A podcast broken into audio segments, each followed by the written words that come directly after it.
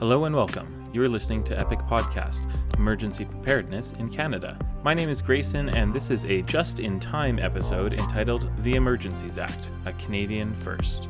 Unfortunately, neither Josh nor Jillian were able to join me on such short notice, but I am joined by Professor Jack Lindsay, who's kind enough to make the time to speak with us despite being overwhelmed by interview requests on the topic of the Emergencies Act. And as you're likely aware, the Emergencies Act has now been used in Canada for the very first time. We truly are living through a historic moment, one which deserves some extra attention and understanding, so that is what we'll try to do today and review what you need to know about the Emergencies Act. All this and more on this episode of Epic Podcast Current, Relevant, Canadian. Professor Jack Lindsay is one of our favorite recurring guests on the podcast and has written extensively about the current state of emergency management legislation in Canada. He is recognized across the world as an expert on the topic and has been interviewed a lot recently on the historic enactment of the hitherto unused government emergency powers. In a previous episode from 2018, we discussed the history and evolution of the Emergencies Act from previous legislation like the War Measures Act, and he actually made the prediction that it might take a pandemic for the Emergencies Act to be used. But today, we're not going to focus on what exactly is going on in the news. There's better sources for that. We're trying to focus on what the act is and is not, how it's activated, and what checks and balances are in place. Additionally, what authorities and powers does it grant, and what myths and misinformation might you need to be careful of in both social media and mainstream media? Now, as a quick disclaimer, all of this is happening very quickly. Uh, and though we've been very careful not to comment too much on perishable information, we don't know what we don't know. So if you're listening to this at any other time than February 2022, there may have been some things that change. But enough with the disclaimers. Please enjoy this very informative and very important interview with Professor Jack Lindsay, recorded 15th of February 2022.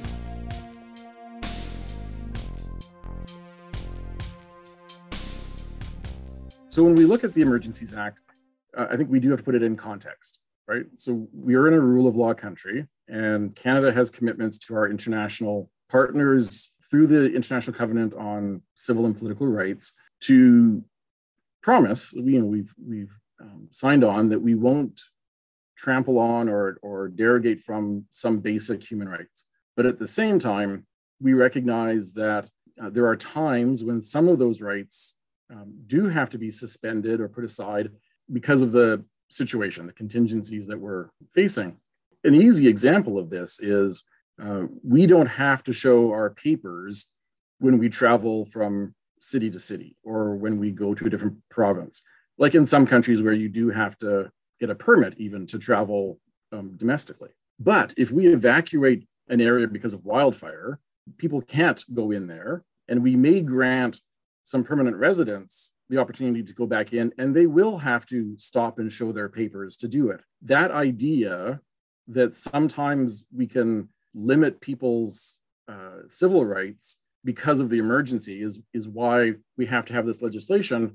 And in a rule of law society, it has to be decided beforehand, right? We aren't doing this on the fly. So, one of the things with the Emergencies Act is that they can't use the act to change what's in the act. So, they've declared it um, the way it is. And back in 1988, they felt that a fine of not exceeding $500 for a summary conviction and an indictment not exceeding $5,000 would be a stiff penalty. And so they're not going to be able to change that. Um, so that's one thing I'm going to be watching, right, is to see how um, those penalties come in. But it's it, this highlights a crucial part that, in a way, the Emergencies Act is a pledge um, between the federal government and our citizens. The same way in, in the provinces, the emergency measures legislation is basically saying if we really have to, this is how this is what we'll do, but we won't do more than that. Um, but it's in that sense, it's a social contract, right? That um, if we really need to, we can use these powers. We won't use them often. We won't use them for long. We won't use them where they're not necessary. So that's really interesting, and that that is the hot topic to debate right now. And I like that you've made the point that really that is the main tactic that is the main strategy of all emergency management response is to basically get rid of civil liberties so you can solve the problem, whether it's an evacuation, basically forcing people out of yep. their homes or limiting access to an area that was uh, previously publicly accessible. Like it is interesting to reflect on the fact that that is basically our only strategy for for protection but a little bit beside the point for today. Uh, what i've i'm hearing is that this act from 1988 has not kept up with inflation um, for for some of the fines. And uh, because it's never been used before there's probably some confusion around uh, the authorities. And and not only is it an act that grants powers but is it, it is also supposed to be something that has these checks and balances in so maybe as a, a framing question for the act. Like, what was this actually built for uh, back in 1988? Well, it it was built to answer the concerns from um, the DARE report after the FLQ crisis and the Supreme Court rulings around the Anti-Inflation Act in, in the mid 70s about under what circumstances could the federal government um, intervene in matters that are are constitutionally provincial matters.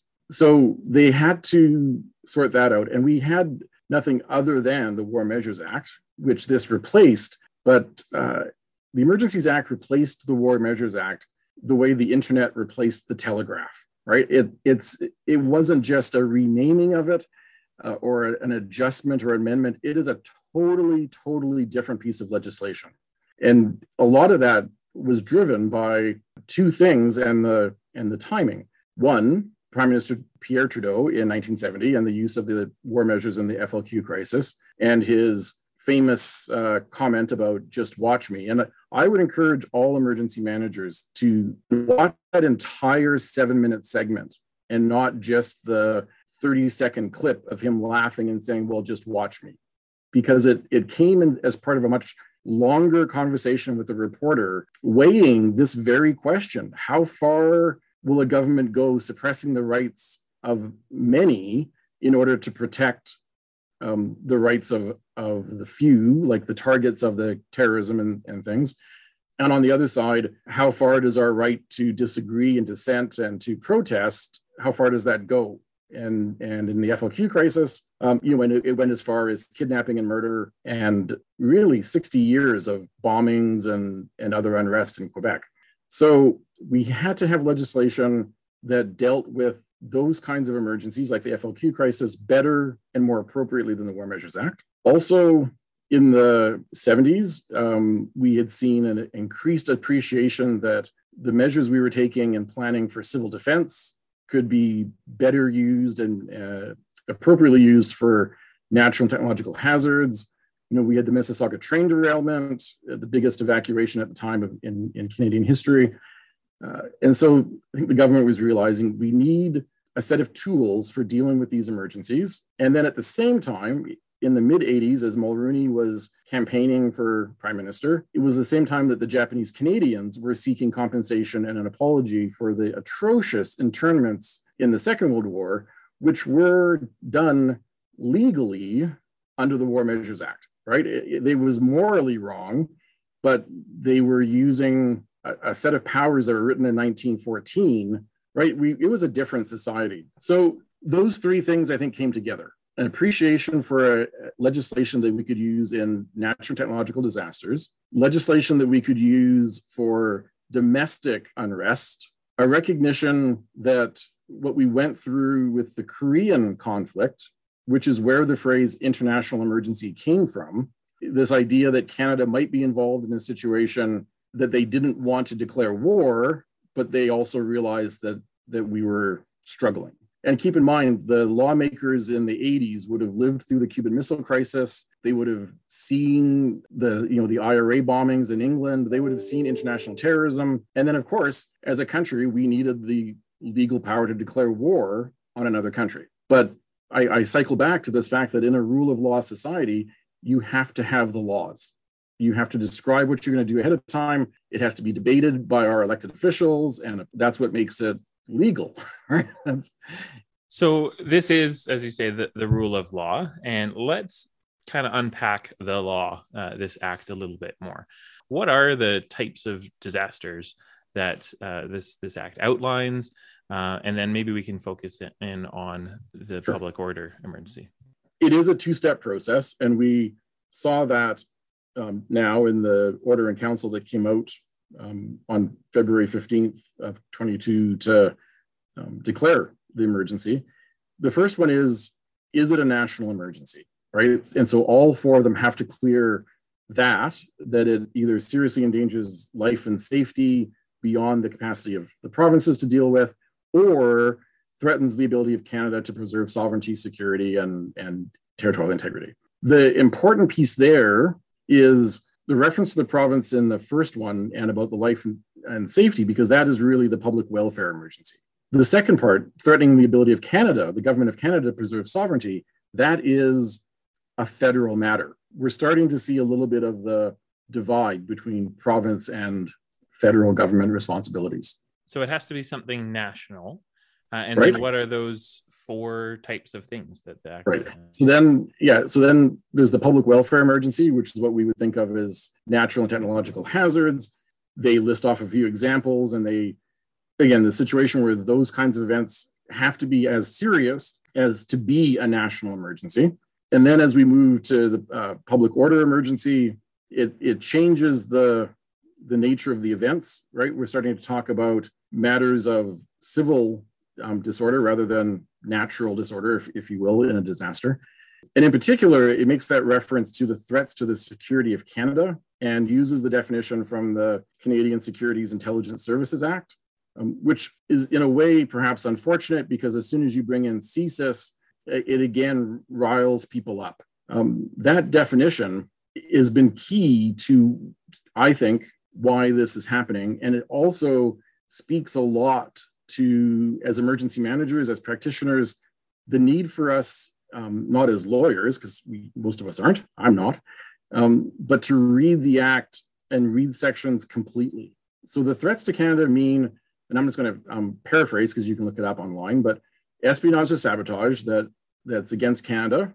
Um, B is the foreign influenced activities within or relating to Canada that are detrimental to the interests of Canada and are one of the pieces that they're going to be hanging on but also activities within Canada relating to threat or use of acts of violence for the purpose of achieving a political, religious, or ideological objective within Canada.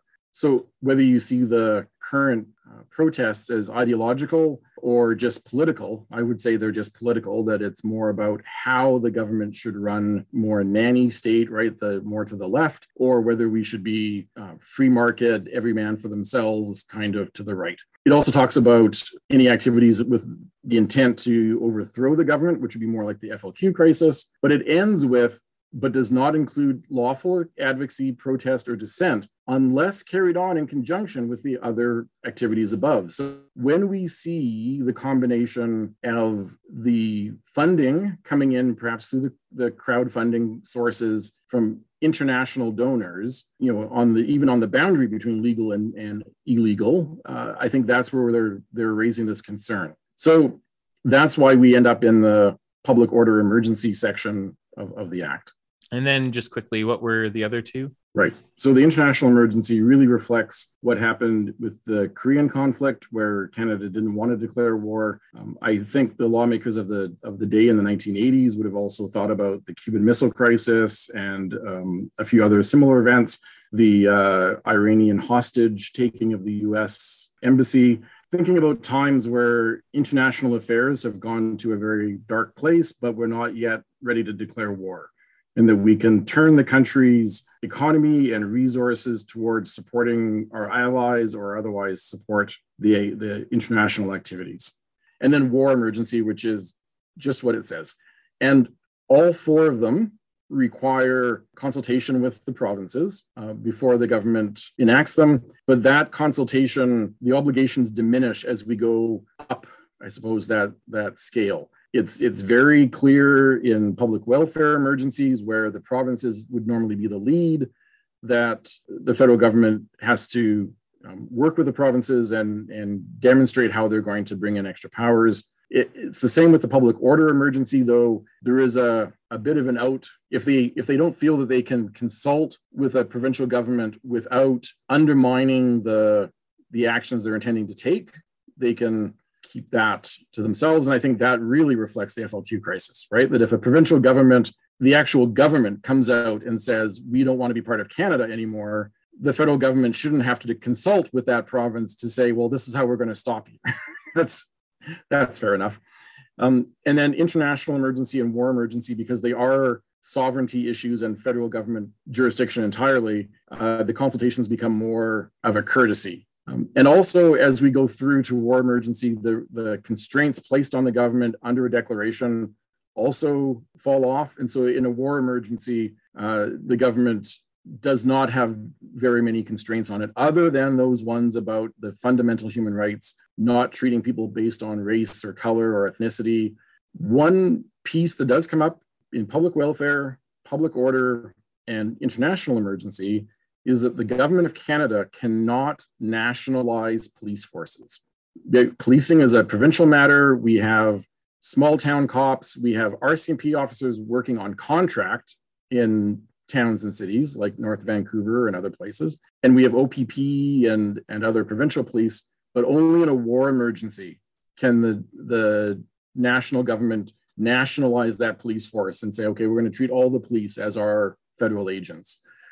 So, any comments right now about using the act to take over the police or to replace um, municipal police is just, again, a, a, a misstating of what's really happening. One of the comments that Prime Minister Trudeau made when he uh, declared that he was going to be using this act was that it would give extra tools to to law enforcement. Let's focus in on that public order emergency. What right. other tools, what other powers uh, are actually accessible through this act that wouldn't be accessible through a provincial state of emergency or something? I think we have to be careful to not confuse provincial and federal jurisdiction with provincial and federal geography, right? The, the Constitution divides powers up between what the federal government's responsible for and what the provinces are responsible for. And in this situation, I think what we're facing is the federal government has reached a point where it wants to make quick changes to the federal legislation around the proceeds of crime and terrorism funding legislation. Minister Freeland said that they would take that forward and there would be amendments to that act. That will take months right through the um, drafting and through the House and Senate, but they want to use it now. And so what the what they're looking for under using the, the powers under a public order emergency is to be able to issue regulations and orders relating to legislation that is federally passed, that are federal responsibilities. So the one that we're looking at is what changes they can make to the proceeds of crime and anti-terrorism legislation so that we treat the crowdfunding websites uh, the same way we treat all of the other financial organizations in Canada um, to make sure that those sites aren't being used to funnel money into organizations or into activities that are of a criminal nature. And so I think a big piece of this is that it's about the federal government's jurisdiction, not the federal government's location, if, if you will. What about other authorities? What other authorities could extend, curtail, review uh, the enactment of, of these powers? So the Emergencies Act was also designed to provide all those protections and in that process that was really lacking in the War Measures Act. So once the governor and council, uh, prime minister and cabinet, issue the declaration, it has to go to both houses of parliament for confirmation. And either one of those houses, like the Senate or the House of Commons, can uh, deny or, or turn away the proclamation. And then when the emergencies in effect, 10 senators or 20 members of parliament can bring forward a motion to end the state of emergency. So there is parliamentary oversight and one of the things that a, that a prime minister would have to do, especially in a minority government, is make sure that those powers are being exercised in a way that the parliament respected and continued to support those actions. So this this act could not be used to turn our prime minister into a dictator because the other parliamentarians in our system would vote it down and then they wouldn't have that power anymore. And then um, public order is for 30 days. It's the shortest of the four emergencies. It probably reflects the fact that public order is going to be the one that draws the most concern about civil rights and that, that we should be doing that in short bursts. Uh, but again, the, the government's going to have to go through the, essentially the same cycle. They're going to have to go back to the House for um, confirmation of an extension. So there's a lot more parliamentary oversight by our elected officials than the War Measures Act, which is why Pierre Trudeau could say, just watch me, because there wasn't any other real oversight. Not to be political in, in any sense, but I feel that Canada was lucky at the time that we did have a prime minister who understood that balance. And whether you agree with what Trudeau did in the FLQ crisis or not, we have seen a lot of countries um, like Egypt and what is now Myanmar. Egypt was run essentially under emergency powers for decades. Again, that was where we could have been at with the FLQ crisis and the War Measures Act, and why now with the Emergencies Act we'll never get there again. So not only are there some checks and balances uh, worked into the system, but as I understand it, there's actually a mandatory parliamentary review mm-hmm. every time it's used, you know, that being once so far. What do you expect uh, to be some sticky wicket areas around that review? So yes, the the last part of the act, and I, I am confident that all of the federal lawyers and things have pointed this out um, to the prime minister. But Section 63, within 60 days after the end of the declaration, they have to cause an inquiry to be held. And then that inquiry has to report within 360 days, or basically a year, to House of Commons and Senate to the to the Parliament. So I had speculated back in 2020 that one of the reasons that the government may not have wanted to use the Emergencies Act under public welfare for the pandemic is that an inquiry into the federal government's preparedness for pandemics is something that they probably didn't want to have the spotlight put on they are now uh, inevitably going to have the spotlight put on how we got to this point and how these powers were exercised. And my hope is that one of the results of this is we see changes both to the Emergencies Act so that there are certain pieces that are updated, not just the fine amounts, but other pieces that might uh, better reflect the 21st um, century. But also, it comes at the time, and it'll be interesting to see if if a listener is listening to this a year from now or something, if, if this prediction comes true, that because we've split, the prime minister split the mandate and all of the RCMP and law enforcement parts that used to be within the Solicitor General from the preparedness piece that Bill Blair has taken with him when he's gone over to the PM uh, cabinet office, sort of lays the groundwork for the creation of a Canadian Emergency Management Agency under the minister responsible for emergency preparedness and putting what had been the Solicitor General back together as the Solicitor General, right? Uh, um, covering RCMP, Border Security, CSIS, and the Parole Board. You know, it's one of those four of these things are are like one of these things is not like the others, and maybe this is a time for us to recognize that the Emergency Management Act, not the Emergencies Act, but the Emergency Management Act, is very good it's just not being implemented well because it's not being implemented by a distinct agency that has the expertise. So that's what I'm hoping comes from the inquiry. And we'll maybe um, you can give me a call back in a year and we'll see how that unfolds. I'm sure we will. And, and that would certainly fit the trend of evolution of emergency management in Canada is that kind of fits yes. and starts after a big response is when we actually fix stuff instead of uh, before, unfortunately. Now, there's a lot of debate around this particular act. Uh, it is the first time it's ever been used. So, uh, you know, we don't know if everything will go perfectly or how everything will fit together but there's also a lot of misinformation and, and maybe even some uh, disinformation out there.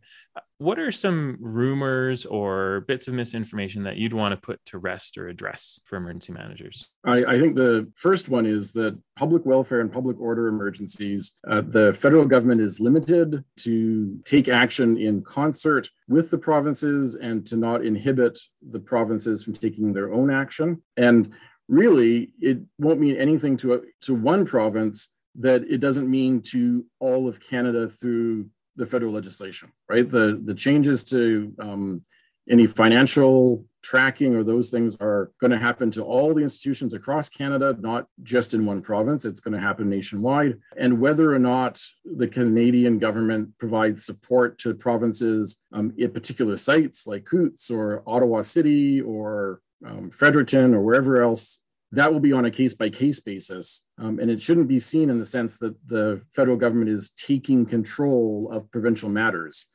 Uh, they, they can't. So I, I, think that's one. I saw in a, an international news gathering agency that will remain unnamed.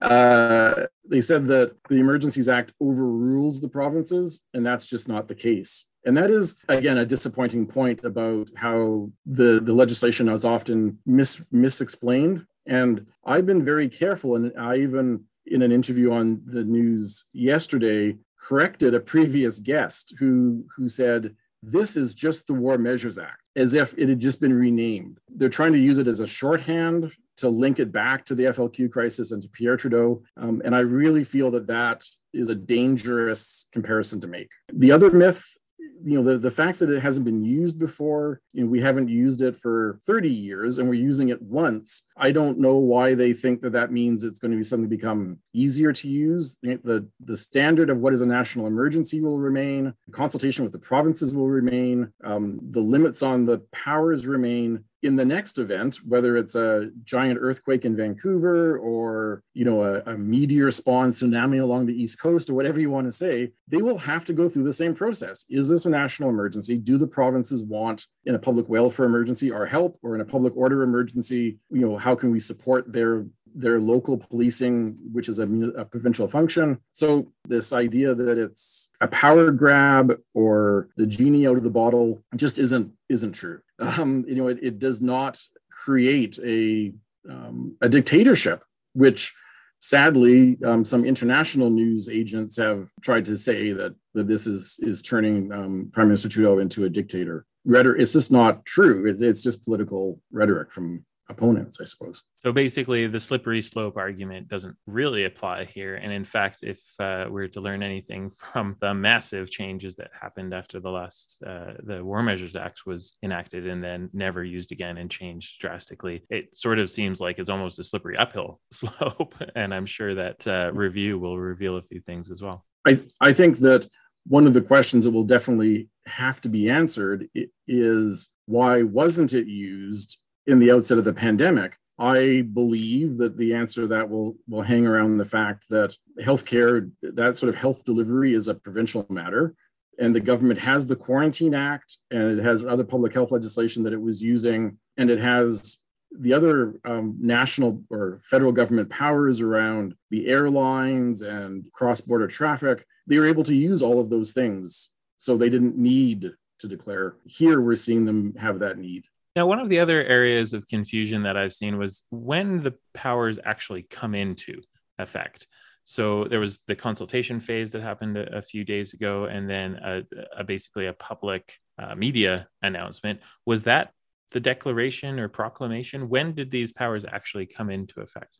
They came into effect when the order in council was passed because it speaks to that in the legislation as well. The effective date is the date of the proclamation. I happen to have a copy in front of me. It seems like a, a repetitive document. It's it, it starts off with a series of whereas paragraphs that lay out the context. It basically establishes what is the context in which we feel we have to declare and then there is the section that says, thereupon the recommendation of the minister, her Excellency the Governor General and Council orders a proclamation be made declaring a state of emergency throughout the country, justified justifying extraordinary measures on a temporary basis. And then it repeats many of the things that were in the justification as powers or as orders under the, the act. And I'm sure we'll see more over the next day or two as the legislative lawyers and, and scribes put together the details about how they're going to order the crowdfunding inclusion and that thing. It's probably also why it didn't go to the House today. The House was sitting, but they do have seven sitting days to bring it forward for confirmation. I would believe that that is largely to give them time to make sure that they actually have the details laid out in a way that isn't, as you said, just what the prime minister said at a microphone, but actually the the documented orders we do this in government all the time. Legislation is hard to change. So we have legislation that empowers the minister to create regulations, which are easier to change. And then the provincial and, and federal cabinet have this ability to also issue um, orders in council for very specific issues and that wouldn't necessarily need to go to the legislature or the parliament for a full debate and so this is just our democracy at work this is there's no shortcut sort of special process happening here. Like we are going through the steps that are laid out in the law. And you know I, I become disheartened when i hear people try to suggest that that what the government's doing you know why are they waiting so long? Or or why aren't they telling us this or that? As if it's anything more than just the speed of government now we've chatted about the law we've chatted about the authorities we've chatted about the process. What does this mean brass tacks for municipal and provincial emergency managers? How's their life going to change from from two days ago? Right. Almost all of the provinces with the exception of uh, newfoundland and Quebec is kind of always a bit different because I'm never confident that the English version is sort of true to the intent of the original French version. But BC, Alberta, Saskatchewan, New Brunswick, and Nova Scotia all have wording that says under a state of emergency, they can authorize and require people to perform a function or a service that they are competent to, to provide. Ontario specifically says authorizing but not requiring people to provide a service that they are competent to do. So I heard a, uh, a colleague just last night on television say, I don't know why the feds are necess- are needed to bring in the tow trucks in Ottawa. The province has that power too. Well, not under Ontario's legislation. They can authorize um, somebody like myself. I have a used to have a class four license, so I could drive a vehicle with lights and sirens. I don't have that anymore. But if in an emergency it was necessary for me to drive a, an ambulance, they could authorize me to do it without having to date my test again and everything. In Ontario and in all the other provinces, um, they could require me. Um, Ontario's legislation doesn't have that wording. It has the authorizing but not requiring phrase.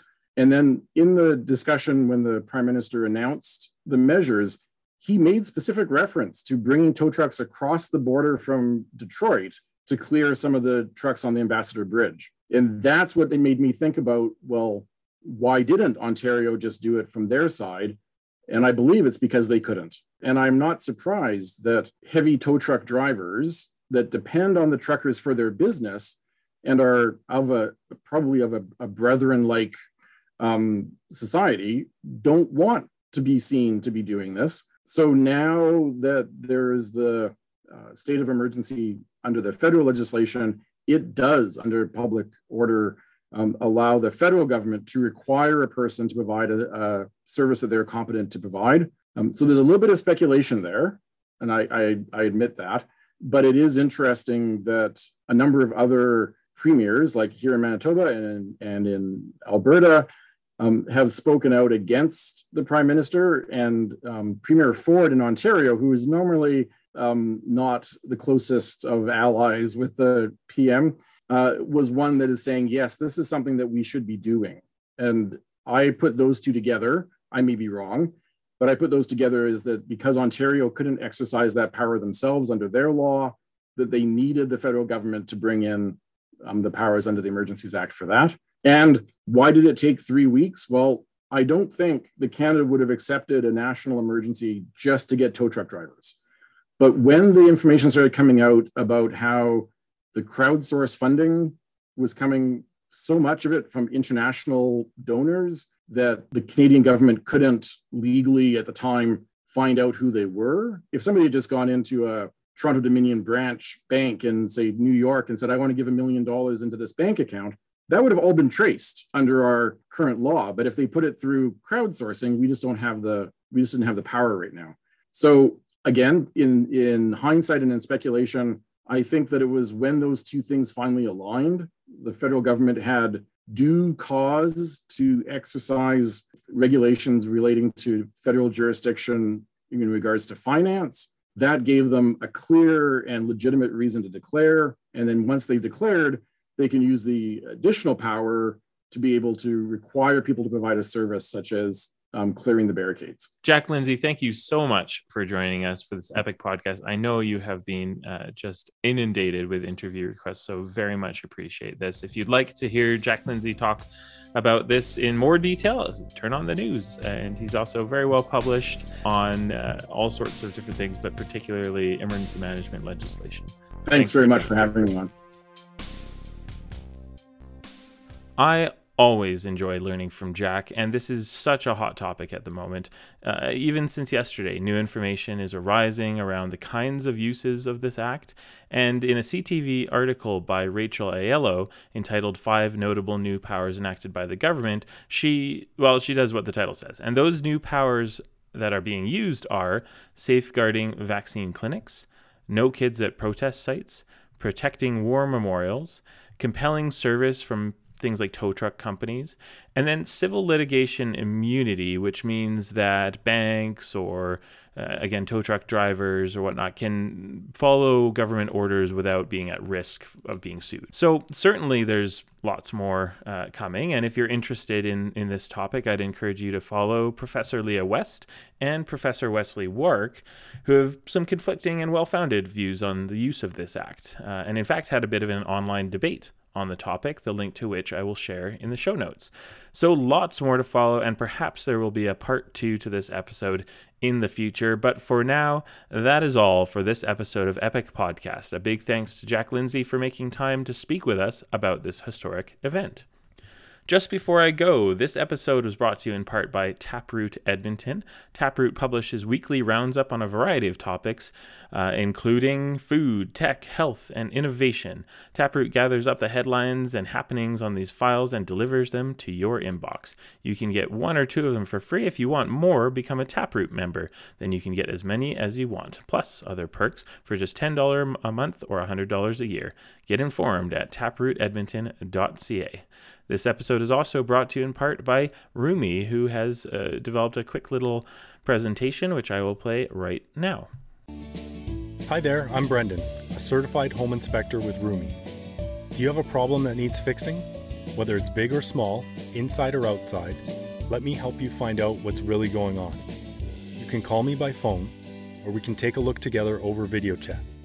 Visit rumi.ca, that's R U M I.ca, and go to Ask a Home Inspector to book your appointment with me today. You've been listening to an Epic Podcast production, a proud partner of the International Association of Emergency Managers Canada and a member of the Alberta Podcast Network. Locally grown, community supported. As always, Epic Podcasts are designed as a supplementary educational tool for the EM professional on the go the views and opinions explored during this podcast do not necessarily represent the agencies or organizations that we or our guests may belong to. For more information about the show or the people on it, visit our website at epicpodcast.ca or follow us on Twitter at username epicpodcast. Stay tuned for more on the next episode of Epic Podcast Current, Relevant, Canadian.